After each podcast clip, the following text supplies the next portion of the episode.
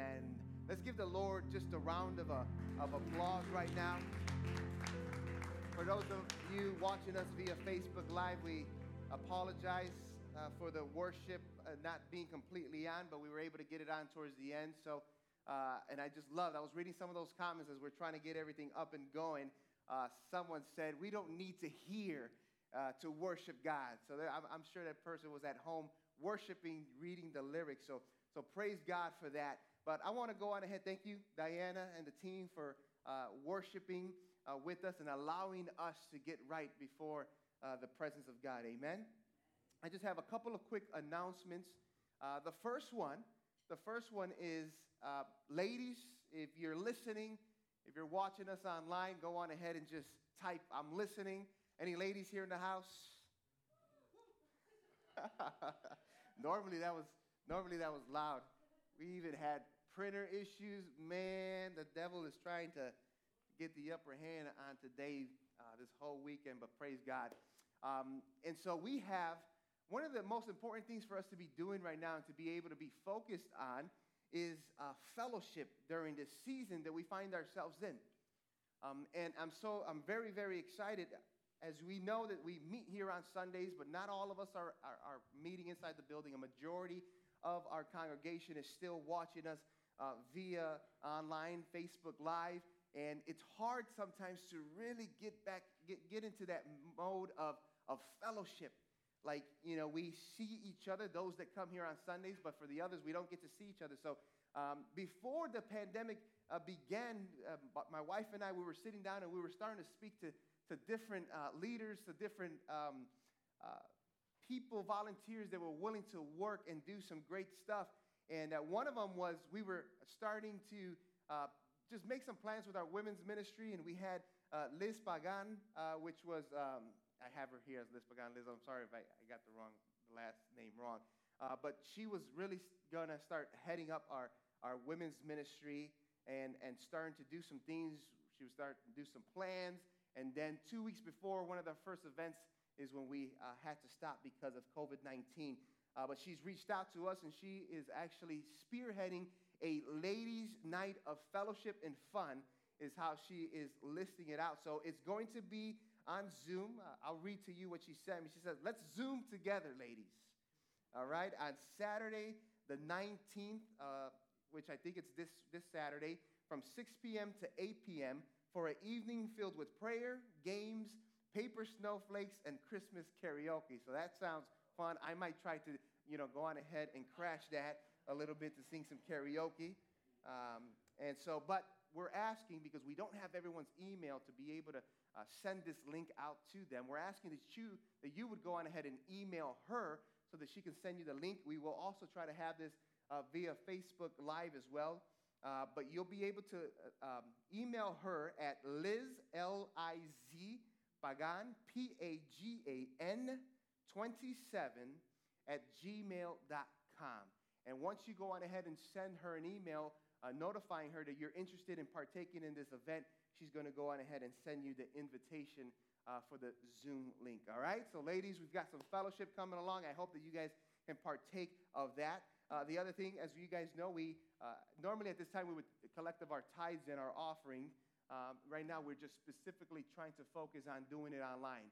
Uh, and we talked about our switch over to push pay, which is a lot safer and a lot quicker to give. Uh, so, thank you for those of you guys who are giving that way. And uh, if you are a regular giver that has not transitioned into our new system, all you got to do is uh, go onto our website or you can text uh, Mount, NL Montclair to 7797, and then it'll go on ahead and help you get started in, this, in the same uh, way. In that same matter, as far as going online and or typing in that keyword to the number, we're also giving of our Christmas offering. We spoke about that a little bit uh, last week. And so to contribute to that fund, remember, that's a separate fund, that's a separate offering. It's, not, it's uh, above and beyond what we normally give of our regular tithes and offering. We're asking uh, for the help of all of our congregation uh, to make sure that we go on ahead. We know that last this year has been a, a very difficult year. Um, lots of people's finances were impacted, including the finances of the church, if we're being transparent. And so, to make sure that we transition well into this next year, New Life Montclair, since I've been here for the last seven, eight years, we have always counted on a strong Christmas offering so that we can go on ahead and transition well financially to kind of give us a nice little pillow on how we can continue to do ministry into the new year. And if there was ever a year that we needed help, uh, it's this year. Uh, and so we ask that if you consider this to be your home church, or even if you don't, but you say, hey, I want to contribute to the work that happens there at New Life Community Church Montclair, all you have to do is text NL Montclair to 77977, or you can go online. And when you do that, under our campus of Montclair, you'll be able to select uh, the Christmas offering uh, fund. And we're trying to, we're, we're, our goal, a goal is always something that you set high and you try to get. We're trying to uh, collect $10,000. We feel like if we can do that, we can go into the new year strong enough where we don't have to think about cuts or anything of that sort, but we can continue to focus on the mission of Jesus Christ. And so next week, we'll have an update on where we are at as far as our goal. Amen? All right, well, let's go on ahead and get to the meat of the day, and that's the Word of God. We started last week our sermon series. It's a new sermon series that is titled Dwell God with Us. And uh, we had our elder, our elder, uh, Jose Gonzalez, go on ahead and open it up. He, he must have known, I, somebody must have tipped him that I was going to mention his name because he ran out. Uh, so let, us give, if you're at home or you're here, let's give him a round of applause for uh, stepping up. And it's not always easy to, tra- to go on ahead and start off a series because uh, that really helps set the tone. Uh, but he did a great job.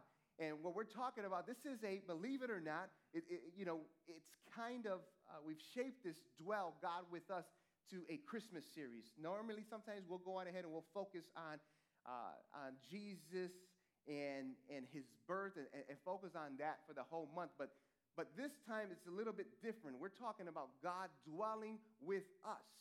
And you think of a dwelling, it's, you think of maybe a home, right? Um, when we think of home, many of us think of a place or a space to live, but finding a home in God's presence cannot be contained. Our dwelling place with God is so much more than a building that has doors, a building that has windows. And so, this Christmas season, uh, we want to remember that through Jesus, God came to be with us. And so, together in this sermon series, we're going to see how God meets us where we are at and how he welcomes us into his presence, which is our true home. You see, because God's desire from the very beginning has been to dwell with his creation. That has been his desire from the very beginning. Throughout scriptures, we see that God did that. And so that's why we're presenting this series to you because I, we want you to see and to realize that from the very beginning of the Bible, when you open up the very first pages, you may say, I don't see nothing about Jesus there to the very last page that you finished reading. And if you've completed it, congratulations to that. Now do it again. We've seen through that that if you really pay attention, you find God in a garden, which our brother Jose talked about last week. You move a little bit more in the Bible, you see God in a tent, which we're going to talk about today. Then next week, we're going to be talking about God in a baby. Now we've moved over to the New Testament. And then at the very last book of the Bible, we're going to talk about seeing God in a city. All that to say, since the very, beginning of time, God's desire has been to dwell with his people. What I love about this is that our God is not some God that just sits high and mighty and wants nothing to do with us because we're so imperfect. Our God created us, as Brother Jose said last week, in his image. Our God created us in his image. Why? Because he doesn't want nothing to do with us? No, because he desired to dwell with his creation. The first week was about creation. Elder Jose talked all about that. About he talked of a place in which God's presence fully dwelt with mankind. But then something went wrong, right?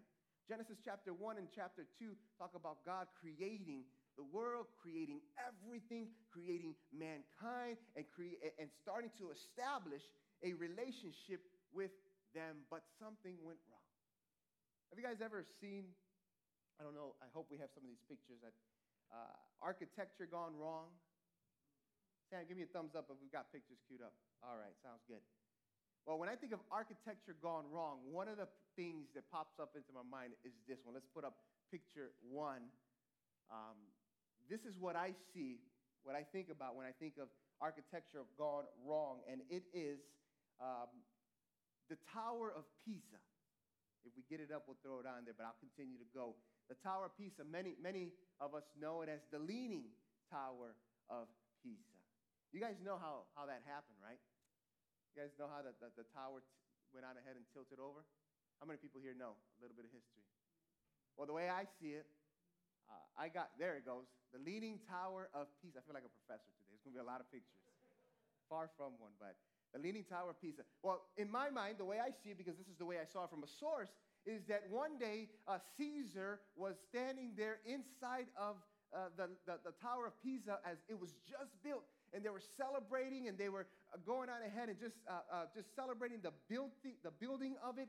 And then, and then they delivered a pizza from Little Caesars. And as Caesar goes on ahead and opens it, they say, Hey, pizza here. And everybody that was on one side of the tower goes towards Caesar to grab a piece of pizza, and the tower leaned over. Is that the way it happened? Well, that's the way the Little Caesars commercial when I was a kid showed it, so I thought that that's what happened. The reality is, although it was a pretty cool concept, and that's what I tell my kids, construction in this leaning tower of Pisa began in 1172, but it wasn't finished until 199 years later in the year of 1372. And it, it began to sink. The reason why wasn't the pizza, but it, it began to sink because of the soft foundation that it was built on. And it continued to sink and lean over little by little over time talking about architecture gone wrong, right? In 1998, they actually had to put some lead counterweights. I had a picture, but I, didn't include it in, in, in the slides.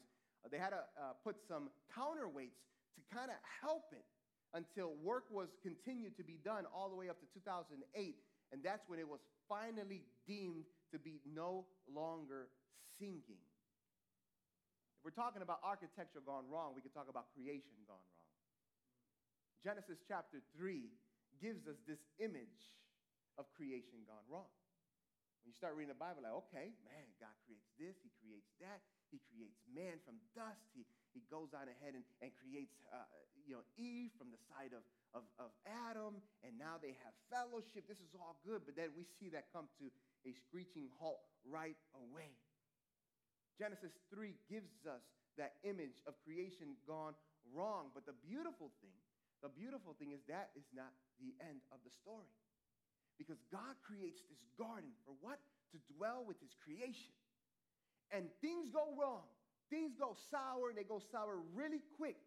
And God has to kind of evacuate. He has to send eviction notices to everyone in that garden. But then later on, once again, God does something. God creates once again an atmosphere in which he can dwell with his people. Why? If he kicked everybody out, why doesn't he just say, I'm just staying in heaven, I'm, I do not want to do nothing to do with these people I created?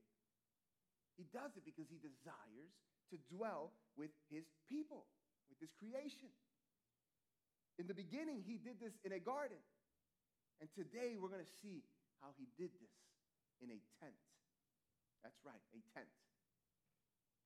Now, this is not your ordinary tent that you can go on ahead and pick up at your nearest camping world. Not sure if that even exists. But this was a tent that was designed by the designer of all creation. And to kind of give you an image, we're going to put another picture on there, picture two, Sam. To understand, though, this tent in which God goes on ahead and, and, and kind of creates this heavenly blueprint for Moses to understand the importance of this tent, we have to first grasp how is it that we got from the garden to the tent. I'm going to give you a little bit of a recap of what Brother Jose already kind of said, and how is it that we get to this next time, this next point. that's a good picture, a good illustration of what is called the tabernacle. That's what we're going to be focusing on. Brother Jose talked about how God created the garden to dwell with his people. Today we're going to be talking about how now he goes on ahead and creates this tabernacle, this tent, to go on ahead and dwell amongst his people. See, God is a God who brings things, He brings order to chaos. We talked about in the beginning, right? In the beginning, in Genesis chapter 1, the formlessness and, and the description of the deep, they were images of chaos. But when God spoke, when God spoke into the formlessness, creation happened. The earth was birthed, and with it, the Garden of Eden. The Garden of Eden was, as he said, it was a, it was a special, sacred place where God's presence dwelt, where, where God could literally walk. Think about this. In that garden that God creates in the very beginning, God walks in this garden and he interacts with his creation. He interacts with Adam, he interacts with Eve. God dwelt with them to understand the importance of the garden, you've got to understand the relationship. And that's what us, that's what the beautiful thing about our God is, that He desires a relationship with us. So many times I would read this passage as I was growing up, and I always thought, this is so beautiful. How Adam and Eve can hear God walking in the garden. How they would speak. So many times as I, when I was young, I would desire, oh God, I wish I can, I wish we can have conversations the way you had with Adam and Eve. That's how special, that's how special it was. They would hear that, that, that presence of God in there. That remind, it reminded me as I was putting this together, and so many times, you know, when, when I'm getting home and, and I take out my keys and I start kind of rattling them to, to open the door, the moment that door creaks open and they can hear my keys because my kids know, Dad, you're like a janitor. You got so many keys. As soon as they hear those key, keys, uh, my kids, specifically the youngest one, the other ones have kind of grown out a little bit, unless they want something. But they go on ahead. As soon as that door opens, the first thing I hear before I even put a step into the house, I hear my youngest daughter say, Daddy! And she runs towards me to give me a hug. You're home. That's the relationship that God had with his children in the garden. They can hear him coming. Daddy's coming. Dad's coming. He literally walked with them. But if Genesis 1 tells us a story of creation, then Genesis 3 tells us all about its destruction. You're like, man, that story didn't last too long. That relationship didn't last too long. God gave them an entire beautiful world to experience He tells Adam and Eve, listen, you could look at everything you have. You're the master of this. You, you can have it all. You can go where you want. You can do what you want, except for this one thing. He told them the consequences that would happen if they did that one thing. Yet, as we know, I'm not going to spend too much time into this, we know that they did that one thing. And sin at that moment goes on ahead and enters the world with its ripple effect of consequences. Everything that we do in life, church, has consequences, whether they're good or bad. Every sin that we do has consequences. And now we see from Genesis 1 and 2, we talk about the creation and the relationship between God and his creation. In Genesis 3, we see now the fall of man, the, the, the destruction of that. And now through Genesis 4 and 11, we're seeing all the sin that that, that is bringing chaos into all of the creation. We see right away the issues with Adam and Eve's son, Cain and Abel. We see the wickedness that is happening with throughout all the people during the times of Noah. We see the people going on ahead and trying to create this, this tower, uh, the Tower of Babel. The effects of sin beginning to penetrate into people, beginning to penetrate into their families, beginning to to, to really start to penetrate into their communities, the consequences of this sin became real. And at that point, I could only imagine, man, Adam and Eve. This is not in the Bible, this is just me thinking as I read, saying, Boy, we had it good. God dwelt with us, and we messed up. But the beautiful thing is God desires to dwell with his people. Listen, no matter what you're going through today, no matter how far it is, if you're watching me online, how far it is that you feel from God, know and be confident and encouraged by this is that God still, as long as you have breath in your lungs, desires to dwell with God desires to be. Maybe you said, Man, I used to be in a relationship with God and it was so intimate. I would speak to Him, I would read His word, and I could just feel His touch. But, Pastor, man, since this pandemic happened, man, I have drifted away. I don't feel the same anymore. Listen, God still desires to dwell with you in the same way He did when you first met Him.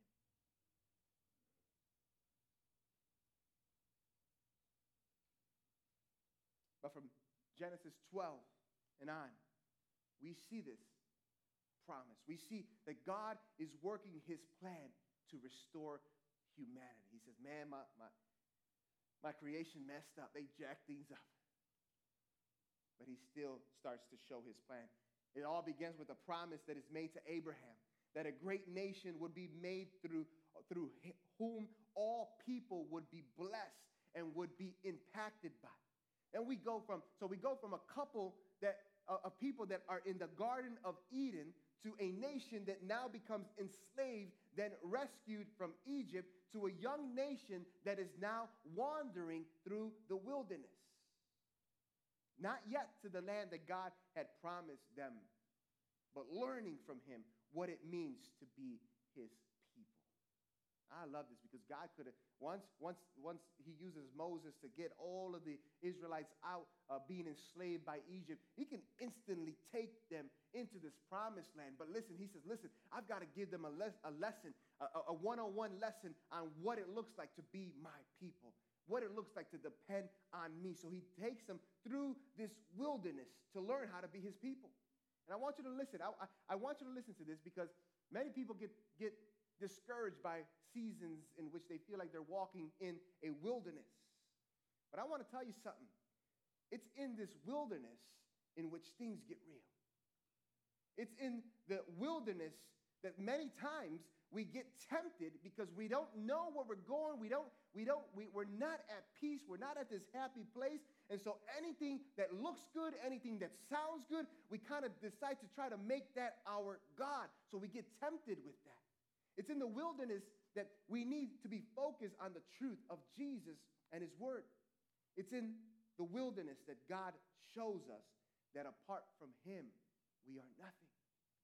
It's dar- during those seasons of wilderness that if you pay attention, you begin to learn what it means to be His son or daughter. And it was in this exact season of wandering that God goes on ahead and says in Exodus chapter 28, verse 8, he says this.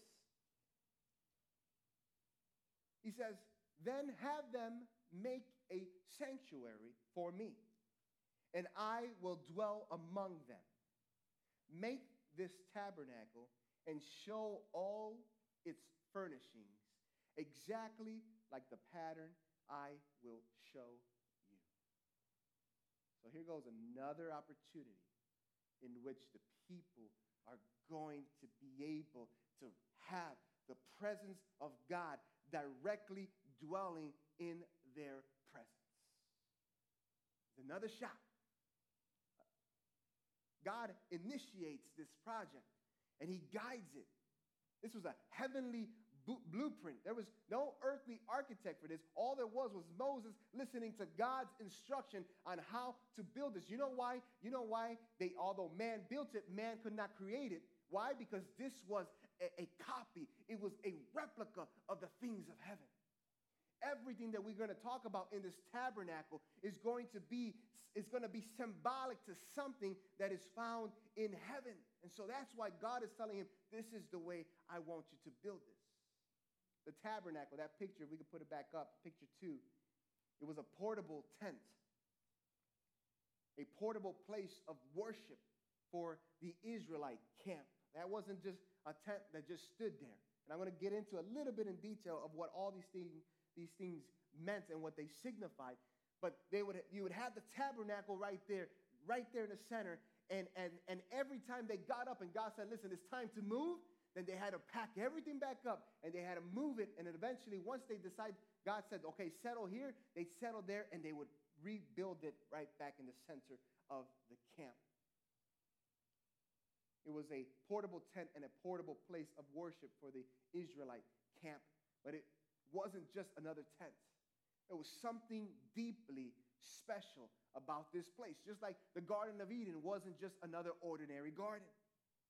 Imagine that you're a part of this big mass of people and you're traveling through the wilderness. All you see is mountains and things of that sort. And when you stop, when you stop, the priest would go on ahead and set up the tabernacle in the very center of the camp. Why in the center? So that everybody could see.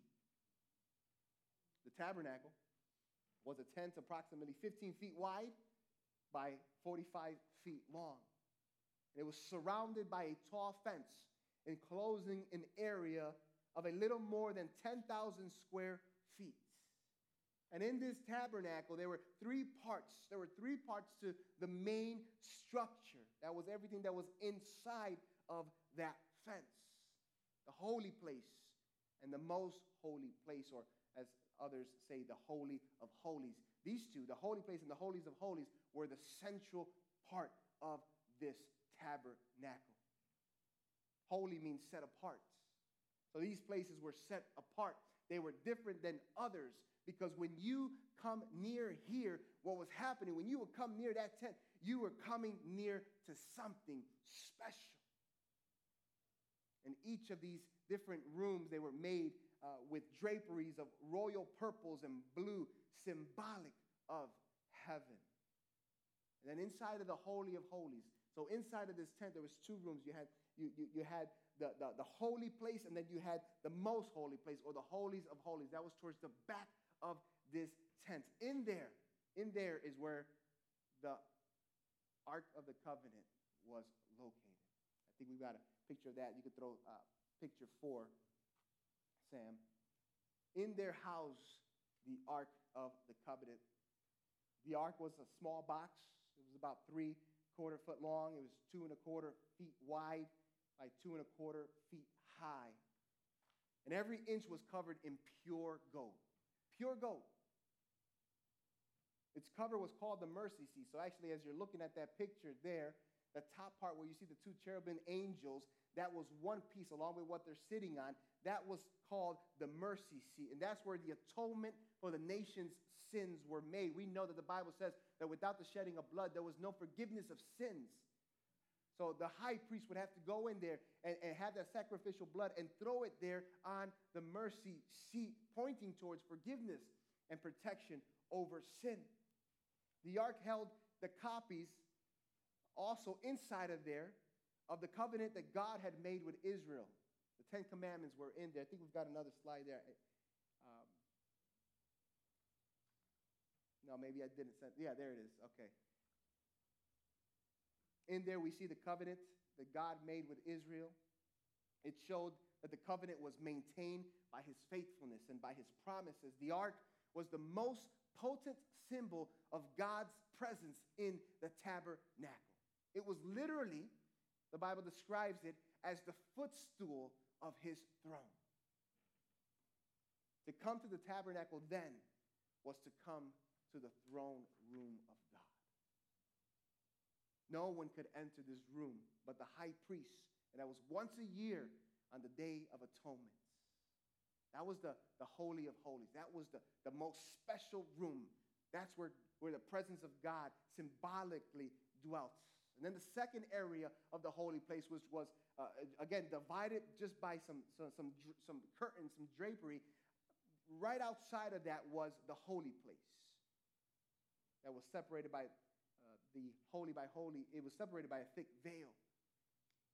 The priest would perform daily rituals within this holy place. So that in the holy place was once he would go back into the tent, there was that veil that covered the holy place and the holies of holies. Daily, he would go into that holy place and make rituals and different things. The priest would perform these things, and then in that same room in the holy in the holy place, they his job was to keep the menorah going.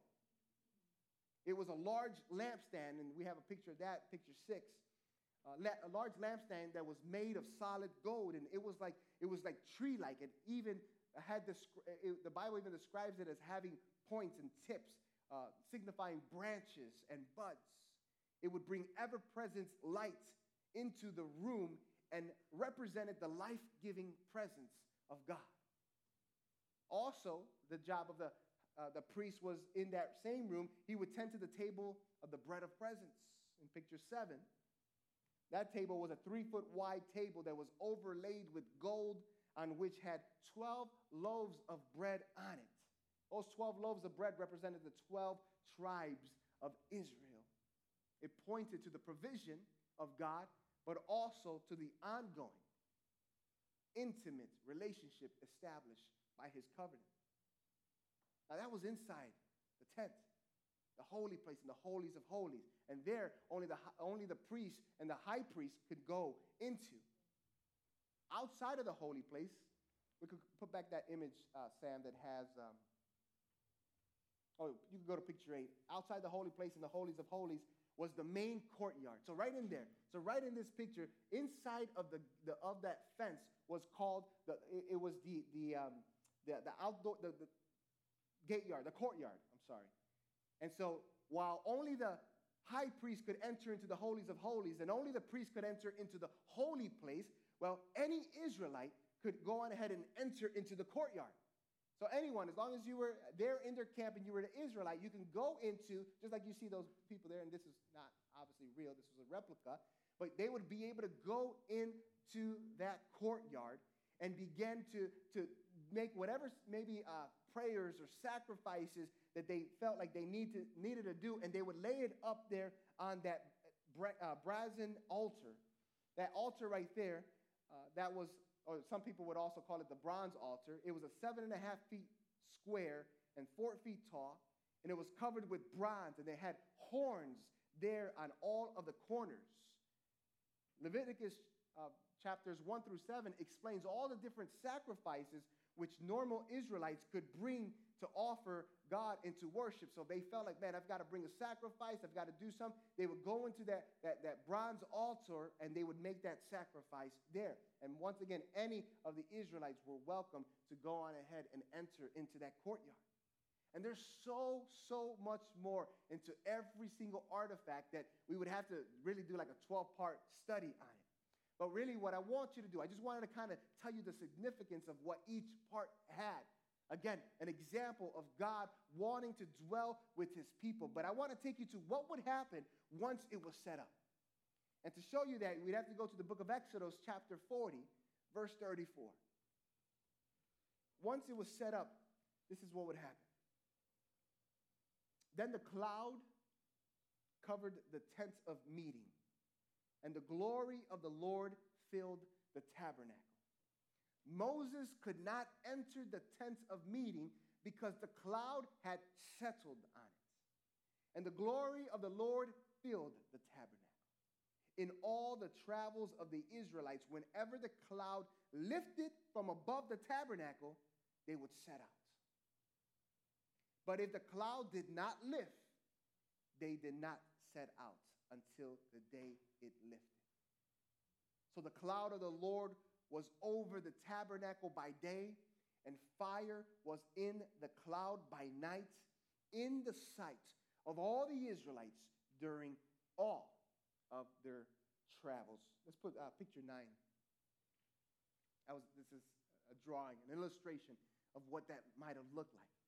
You see all the people encamped around that tabernacle, and you can see the fire by night, and it was it was that cloud during the day. And as long as it was over the tabernacle, when it was, uh, uh, they would not move. They knew that God didn't want them to go. They had to stay where they were at. And the moment that it lifted up, they said, Hey, it's time to pack up because we've got to move. This is a great example. And this is something that I've, I've tried to live my life by. Me and my wife would always say when we would pray, we said, Listen, God, just like Moses did, we don't want to go anywhere unless you're leading us. This was a great example. Now, God no longer was just telling Moses what to do, but the whole, all, everyone can see that when the, the cloud and the fire lifted up, that it was time to go. They can see the presence of God. They may not have been able to necessarily hear him like Adam and Eve did, but they can see him. See him. They, can, they can feel him. God once again showing that he wanted to dwell with his people. Cloud during the day and a pillar of fire by night. The continual, constant presence of God in their midst guiding them. Let that be our prayer, church. God, would you guide me the way you guided the Israelites there in that wilderness? Because right now, right now, many of us feel like we're in some sort of wilderness. A lot of us during this season and this time, we feel like, man, we are in a season of wandering. We don't know what's next. We don't know where to go. We don't know what to do. Life doesn't seem anywhere near to what it looked like before. And so now more than ever, church, now more than ever, we need to be a people that say, God, I need you to guide me. I don't want to go. I don't want to move. I don't want to do anything unless I know you are directing me. God's presence, church, was with them even though they did not deserve it, even though they kept turning their backs, because uh, obviously this doesn't work to the point where we're going to see next week that now Jesus has to go on ahead and take his earthly, his, his, his robe of majesty sitting right there next to his father, and he has to step foot and become man to be with us. But this is why he wanted them to build the tabernacle. This is why. Because he wanted to dwell among he wanted to be right there in the center where they can see him. Remember, Adam and Eve's sin, they destroyed things in Eden, and people were removed from his presence. Remember? You got to go. You got to leave. And the Bible shows that there was now two angels with fiery swords there in the gates of the garden so that no one else would be able to go in there. But here, here, church, with the tabernacle, is a great example of how God continues to pursue us, how God continues to love us, how God wants to be with us just as he wanted to be with them. And this is why the tabernacle is so special. Because by creating it, listen to this. Some of us say, well, the Bible is just a bunch of things all over the place. No, no. You got, it, there's a pattern. By creating the tabernacle, God was recreating Eden. Peter Enns, goes on ahead, and he says this To think of the tabernacle as an act of cosmic recreation is precisely what the building of the tabernacle originally intended to convey. In fact, seven different times, church, while giving the instructions for the tabernacle, the text gives the same phrase the Lord said to Moses. The first six mentions it's about the building of the tabernacle and it's about the furniture that's going to fill the tabernacle. The seventh time, it introduces the Sabbath. The repetition is meant to take us back, church, to God speaking about the six days of creation and then establishing the Sabbath. Tremper Longman says, as one walked into the tabernacle, he would be symbolically transformed from an earthly location to a heavenly one. There's a song, it is in Spanish, and I love it. And I was listening to it while I was putting the sermon together uh, by good, a good worship uh, singer, and it just talks about it talks about Lord, take me into that place, take me into that holy of holy place. I want to dwell in your presence. In Genesis, we saw God creating a garden in which he placed humanity and then he walks amongst them. And now we see now we see God having humans doing the making, right? Building the tabernacle in which he places himself in and then he invites them to come near to him. In establishing the tabernacle, he was also foreshadowing what Jesus would do when we look at the tabernacle, when we look at certain things, we see that he was actually showing us what Jesus would come and do later on. In John chapter 6, verse 35, remember when I talked about, we showed you the bread of the loaves, right? We showed you, uh, uh, we showed you uh, the, the lampstand. In John chapter 6, verse 35, this is what Jesus said I am the bread of life. Whoever comes to me will never go hungry, and whoever believes in me will never be thirsty. In John chapter 8, verse 12, he talks about that light. He says, Again, Jesus spoke to them, saying, I am the light of the world. Whoever follows me will not walk in darkness. That light was there so that there was always light inside of there. He says, Whoever follows me will not walk in darkness, but will have the light of life. As we're looking at that holy place, we're seeing what Jesus came and actually did. Hebrews talks about the tabernacle and, and how it points to Jesus as well. In verse in chapter 9, 1 through 10 of the book of Hebrews, he mentions all of the parts that we just talked about. And then in verse 11, he says this Day after day, every priest stands and performs his religious duties. Again and again, he offers the same sacrifices, which can never take away sins. But when this priest, that priest being Jesus Christ, but when this priest had offered for all time one sacrifice for sins, was that sacrifice that he made on the cross, he sat down at the right hand of God. And since that time, he waits for his enemies to be made his footstool. For by one sacrifice, he has made perfect forever those who are being made holy. And where these have been forgiven, sacrifice for sin is no longer necessary. Thank the Lord. He was that sacrifice. Jesus comes down and becomes that sacrifice. And I'll get into this a little bit more later on. But now there no longer needs to be a sacrifice for our sins. As he built the tabernacle to show them his desire to dwell amongst them, he sent Jesus to show us the extent of that desire. And so, just as God dwelt in the tabernacle, church, God also dwells in us when we trust him. That's what that passage clearly states. In 1 Corinthians chapter 6 verse 19, it says, "Do not do you not know that your bodies are temples of the Holy Spirit who is in you, whom you have received from God? You are not your own." Remember when we were talking about financial stewardship?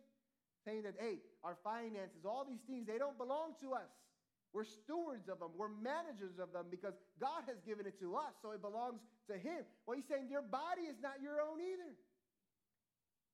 You are not your own. You were bought at a price. Therefore, honor God with your bodies. You know what I love about this? Is that when we come near to God, church, trusting in Jesus to restore our relationship to the Father, then from there on out, when we make that choice to accept Jesus Christ in our heart as, my, as our Lord and personal Savior, you know the beautiful thing that happens? You're never apart from the ever present, life giving, providing, gracious, merciful, loving God. You're never apart from Him any longer. Because before, before they had to build a tent so that God could dwell with them. Guess what, who, what, what the tent is now? You. Our bodies are now the tents in which God dwells in. The same spirit that rose Jesus Christ from the grave is the same spirit that dwells in you. Come on, church. This tent in the wilderness, it matters to us. It matters to us. Yeah, you find it in the Old Testament, but it matters to us because the whole word matters to us because the whole word points towards Jesus Christ. Because it shows us our relationship, what our relationship with Jesus is, and how it is lived. And it reminds us of the truths that our hearts need to hear, church. Listen, this tabernacle, the tabernacle focuses us on God's holiness. The tabernacle saturates us with God's mercy. The tabernacle directs us how to live. Leviticus 19, chapter 19, verse 1 through 2, it says, The Lord said to Moses, Speak to the entire assembly of Israel and say to them, Be holy, because I am, I, the Lord, your God, am holy. Remember, holy means set apart. He's telling us, Be set apart, because I, the Lord, your God, am set apart. The tabernacle gives us refuge in the chaos. It gives us refuge in the chaos, a refuge that we all so desperately need. In Psalm 61 4, it says, I long to dwell in your tents forever. What tent do you think the psalmist is talking about here? The tent that was replica, uh, that was there. The tent that now dwells in our hearts. The presence of God. I long to dwell in your tent forever and take refuge in the shelter of your wings. Now more than ever, we need to say, Lord, allow me to be able to dwell in your presence. Let me take refuge, God. Let me take refuge in your tent because I need to be in your presence. Remember, the Israelites, they can come to the outer courtyard. They could come near the presence of God. But remember, they couldn't go all the way in. Regular Israelites, just imagine like us, we couldn't go. Let me put it this way. I'm, let's say I'm the high priest. I once a year I would be able to go into that holies of holies and be in the very presence of God. But but you but but but the congregation, you guys can come near it, but you couldn't go into it. You can be near him, but you couldn't dwell in him. You can hear him maybe and see him, but you couldn't feel him. They couldn't go all the way in. Only the high priest could. But you want to know the beautiful thing, and that's the whole moral of this, is that Jesus changed that. Jesus changed that. Remember when he's hanging on the cross? This is what, how I want to make the dots connect. And Jesus is hanging on the cross and he's about to just, he, it, it's finished, he says.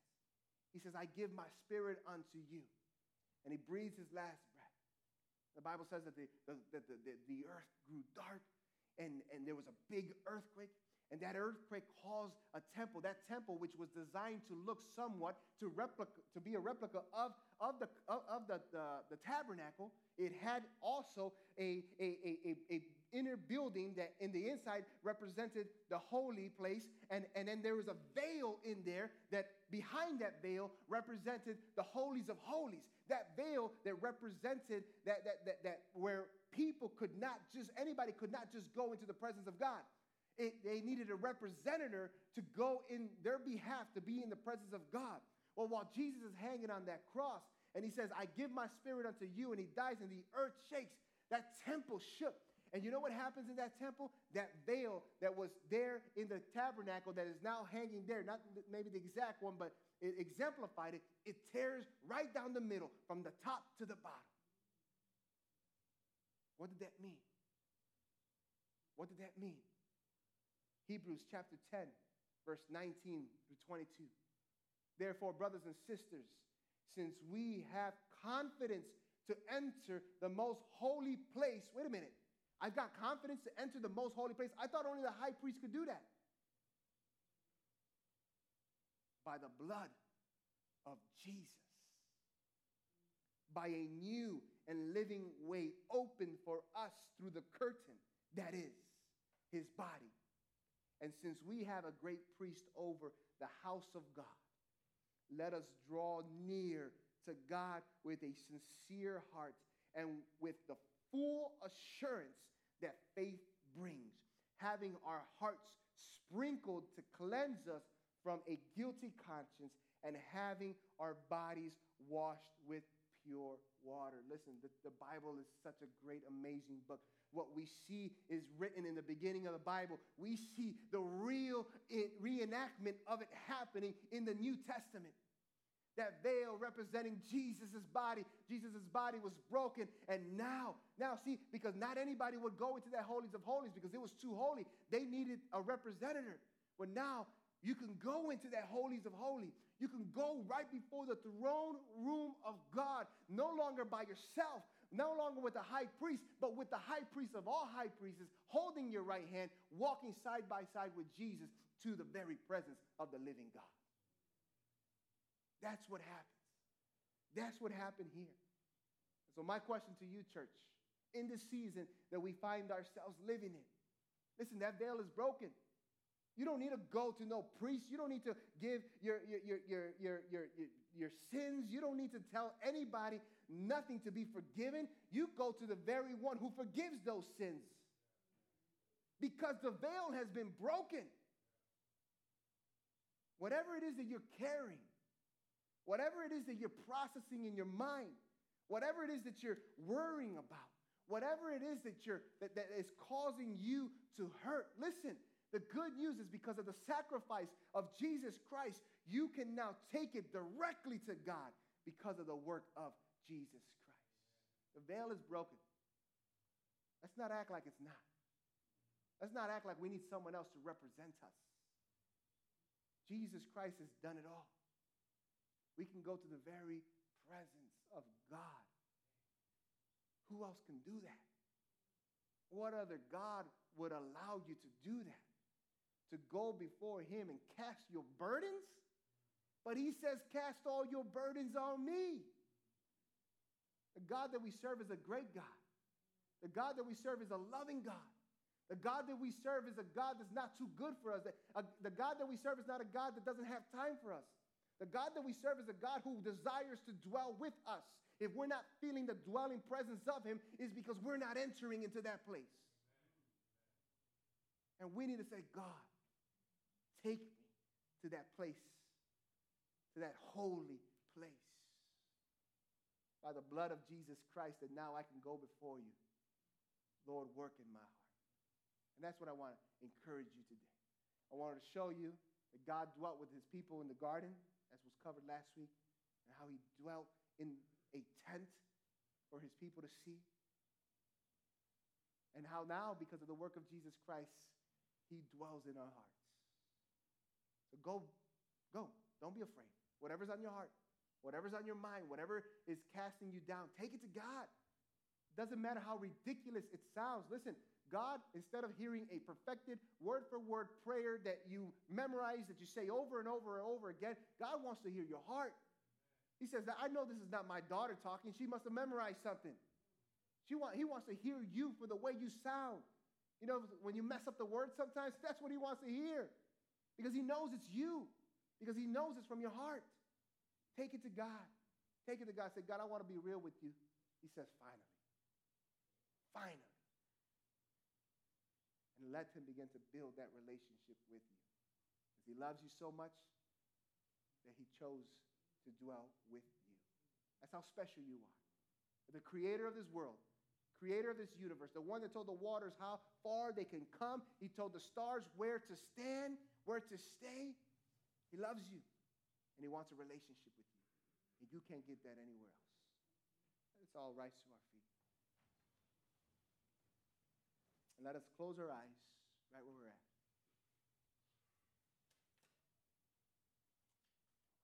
And my, I continue in the way that I've been ending the sermons, the services the last few months, is teaching not just myself, but wanting to teach you the importance of going before the throne room of God with a heart of repentance. Right there where you're at, if you're watching at home, close your eyes. Listen, I know this is a time where maybe some people start jumping off line because this is the ending. No, but you need to hear this. Close your eyes right where you're at. God desires to be with you. God desires to have a relationship with you. God desires to dwell with you. And God has made it possible for that the reality is, if it's not happening in our lives, there's no one to point the finger to but ourselves. Not the pastor, not a leader, not your spouse. It's you. And that's okay. Because if you can recognize that, and you, I want you to take that to God. Say, God, I can do better. You love me so much.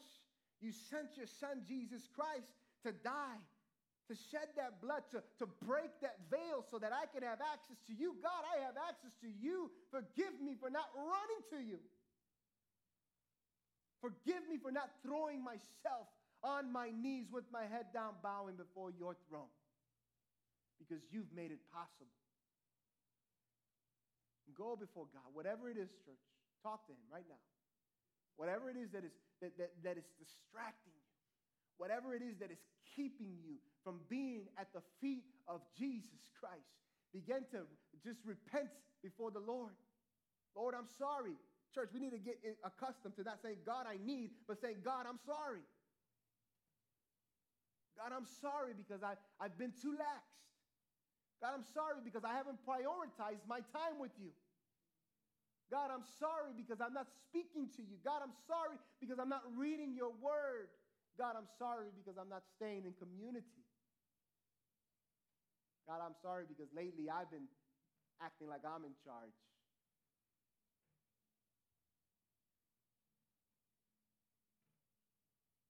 Getting accustomed, church, of just going before God and repenting and asking Him to help you in those areas. Father God, we come before you and we thank you. Let us all just lift our hands. A sign of surrender. We come before you, God. And I thank you for this time. Lord, I thank you, Father. Uh, Lord, I thank you for just for all of the distractions, all of the hiccups, all of the, the things that came last minute, Lord, as we prepared for this service, God, Lord Jesus Christ. I thank you, Father God, because that allowed us to be at your feet. And I pray right now that we would be a church that would listen to your word, put it on our hearts, and apply it in our lives. God, that if anybody got anything out of this message here today, that they would say, I have access to God the Father, let me run to him. Lord, I pray, Lord, that you would build intimate relationships with your people. Lord Jesus Christ, that they would feel you, that they would hear you, that they would sense your direction because you dwell that relate, you desire that relationship with us. Let us fight for it. When we don't feel like it, let us fight for it. Let us not just act like every single day we've just checked off another religious uh, ritual off of our list of praying and reading, God. No, let us desire to do so. Father, that we would not go a day without spending time with you. That every morning we would wake up, we would say, God, I don't want to do nothing today that you are not directing me to do. Show me, direct me Give me clarity. The Lord desires to dwell with his people.